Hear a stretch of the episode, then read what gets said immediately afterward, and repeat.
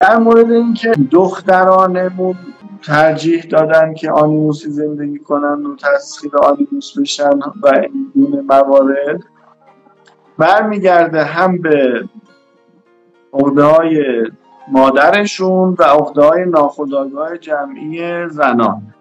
یعنی دو تا محرک یعنی بندها باز شده و در درجه اول مادرهاشون می‌خوان عقده رو از طریق این دخترها تخلیه کنن که تصورشون اینه که دنیای مرد سالار حقشون رو خورده و ما می‌خوایم حقمون رو باز پس بگیریم.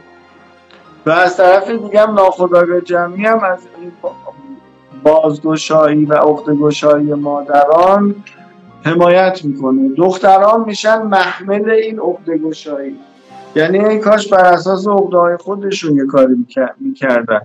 بر اساس عقده های مادراشون و ناخداگاه جمعی زنان اجیر میشن و شروع می‌کنن به عقده اونها رو کردن.